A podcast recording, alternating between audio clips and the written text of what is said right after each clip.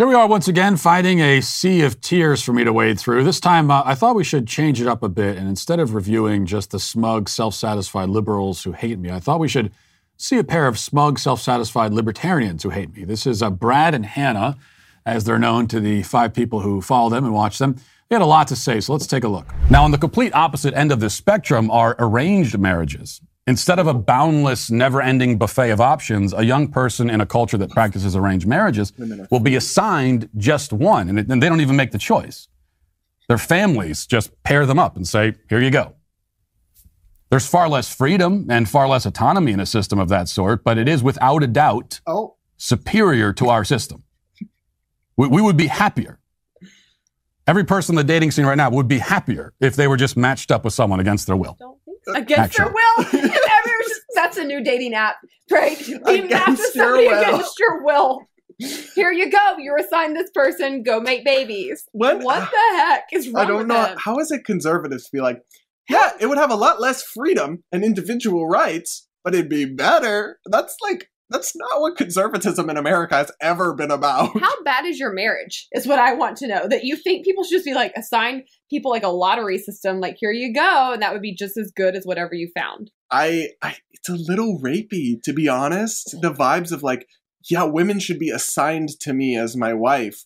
No, they should not, sir. Mhm. They should not. This seems like it comes from a very incel kind of mindset of like I can't get women on my own. They never pick me, and so He they is should just assign me. Ah. I know, but he speaks for that crowd. I yeah, I think. guess. Mm, yeah. Just a quick tip for any future libertarians react videos. Uh, I would dial down the music, but also the shrillness and smugness by about eight or nine points. Because right now you're at a full 10 on the smarmy dork scale, and it's, it's frankly a bit overwhelming. As mentioned, libertarians in general have a serious problem with smugness, but here I think we've met like the libertarian smug super spreaders. These are our patient zeros of, of libertarian smugness. They also have zero in the way of arguments, rebuttals, or clever comebacks. Uh, they are, of course, being wildly dishonest about my argument.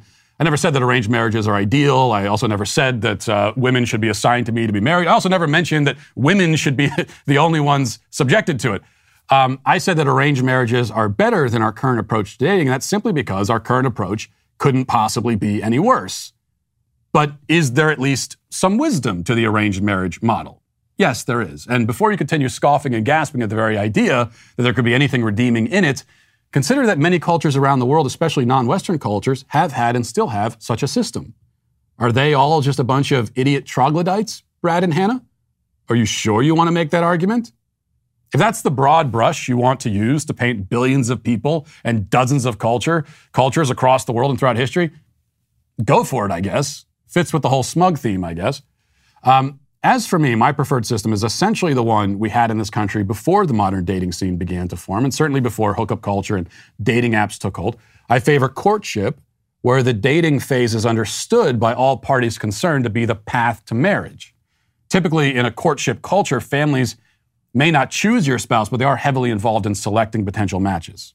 This is far superior to our current arrangement, where a legion of confused, lethargic, hapless, single people scroll endlessly through avatars on their phones, randomly selecting one after another for fleeting temporary flings, where emotion, infatuation, and physical attraction are the only driving forces, the only litmus test. One time, my dad tried to set me up with somebody, and I was aghast at who he thought I would like. I was actually insulted. I was like, "Dad, you know I'm cute, right? Like, you know, like I don't have a problem pulling men, right? Like, no, But at least that was not. a suggestion. It wasn't a. it was suggesting what he would like me to be with, which was like this super Christian guy who was in Yeah. his church and who like was slightly balding, but like he thought it was a good option for me. So he was like a really good guy, and I was like, yeah, I'm gonna need a really good guy who's not balding, like, and also who doesn't live in Anderson, South Carolina, because I'm for sure as hell not. and like you know those kinds of things. So all I'm saying is, I would never. I love my parents dearly, but I would never want them to pick my mate. They would they would have no clue how to begin to pick who I would actually want. No. Yeah, no, Mhm. it's just creepy, uh, and it's really crazy, and I, I just can't relate to that one at all.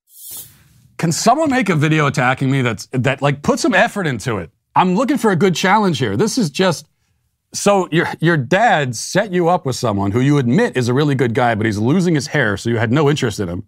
And you say that you're too attractive to be wasting your time with men who have the audacity to possess physical flaws. Now, look, I wouldn't usually say what I'm about to say, but speaking to the to the girl now. You earlier felt comfortable commenting on my marriage, inaccurately, of course, so you've opened yourself up to some harsh truths. And here it is, Cupcake. You may be slightly overestimating yourself. You, you seem to have erroneously given yourself a couple of extra points on the 1 to 10 physical attractiveness scale. Just, just, a, just a tip.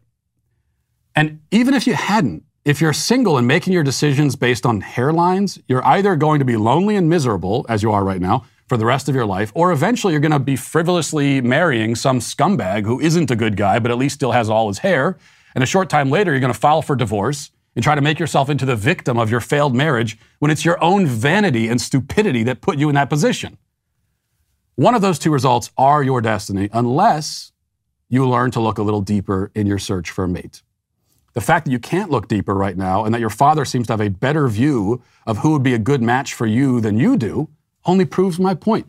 You yourself specifically would be better off with an arranged marriage.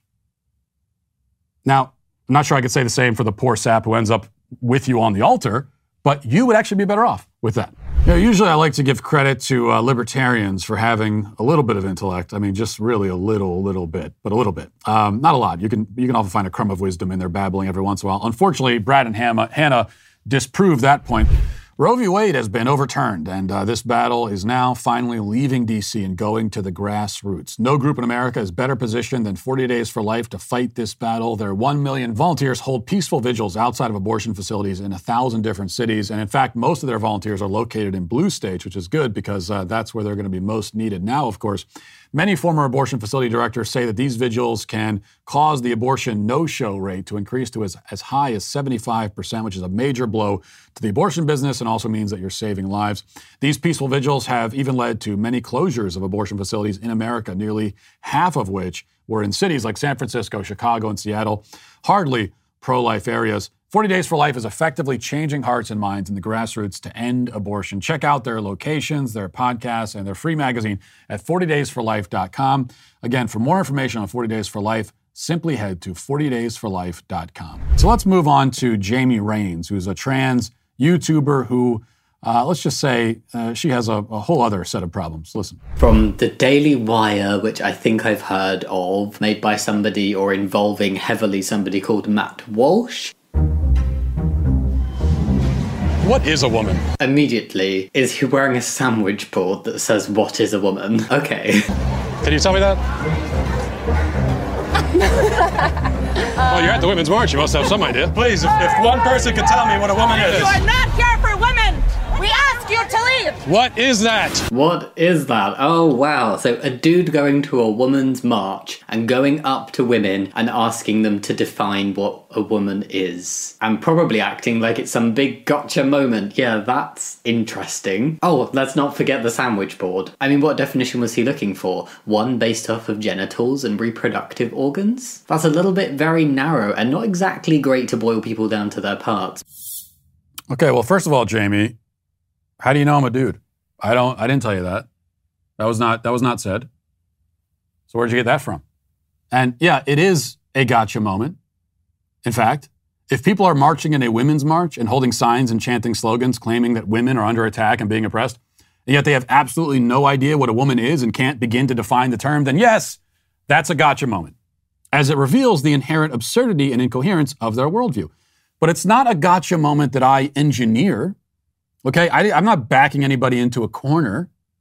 All I did was walk up to them and ask them what the words they're using mean.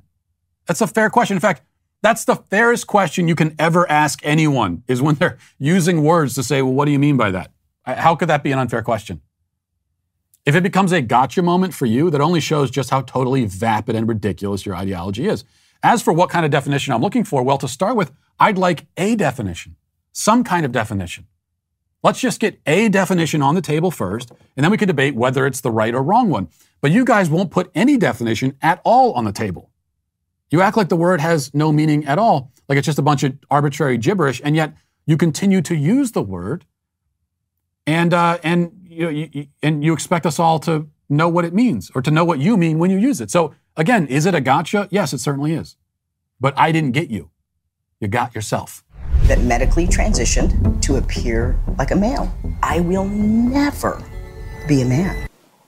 Oh, N- mm, no, abs- no, do not agree with that. 99.99999% of trans men will very strongly disagree with that statement. Don't know if that person actually identifies as a trans man. By the sounds of it, they were assigned female at birth and transitioned in the sense of taking testosterone and living within society as a man. But yes, sure, for the purposes of your seemingly transphobic documentary, go and find one of the very, very few trans people who holds these kind of gender critical, transphobic views on trans people and include them. Ignore the many thousands and the vast, vast majority of trans people who will very strongly disagree with this very, very small number of trans people who will say things like this. But who cares if Scott Newgent's views are in the minority among trans people? Trans people are in the minority among the general population. If you can dismiss Scott for being in the minority, then can't I dismiss you for being in the minority? Also, I did not ignore other trans people. We talked to lots of trans people in the film, some of whom you've already seen in the trailer, despite claiming that we ignored them. We tried to speak to many more trans people, but they refused to speak to us. Uh, and this is a pretty common phenomenon, right? Trans activists claim that nobody will talk to us. Oh, why don't you talk to us? And yet, when I try to talk to them, they literally run away. I mean, literally get up and run away in some cases. Yeah, I think I know why Jamie is really mad and it has nothing to do with my opinions. Jamie has beard envy. And uh, look, it'll get you nowhere. Some of us were born with this magnificent ability, and others make YouTube videos about it. Um, also, you were born a woman, so that might not help either.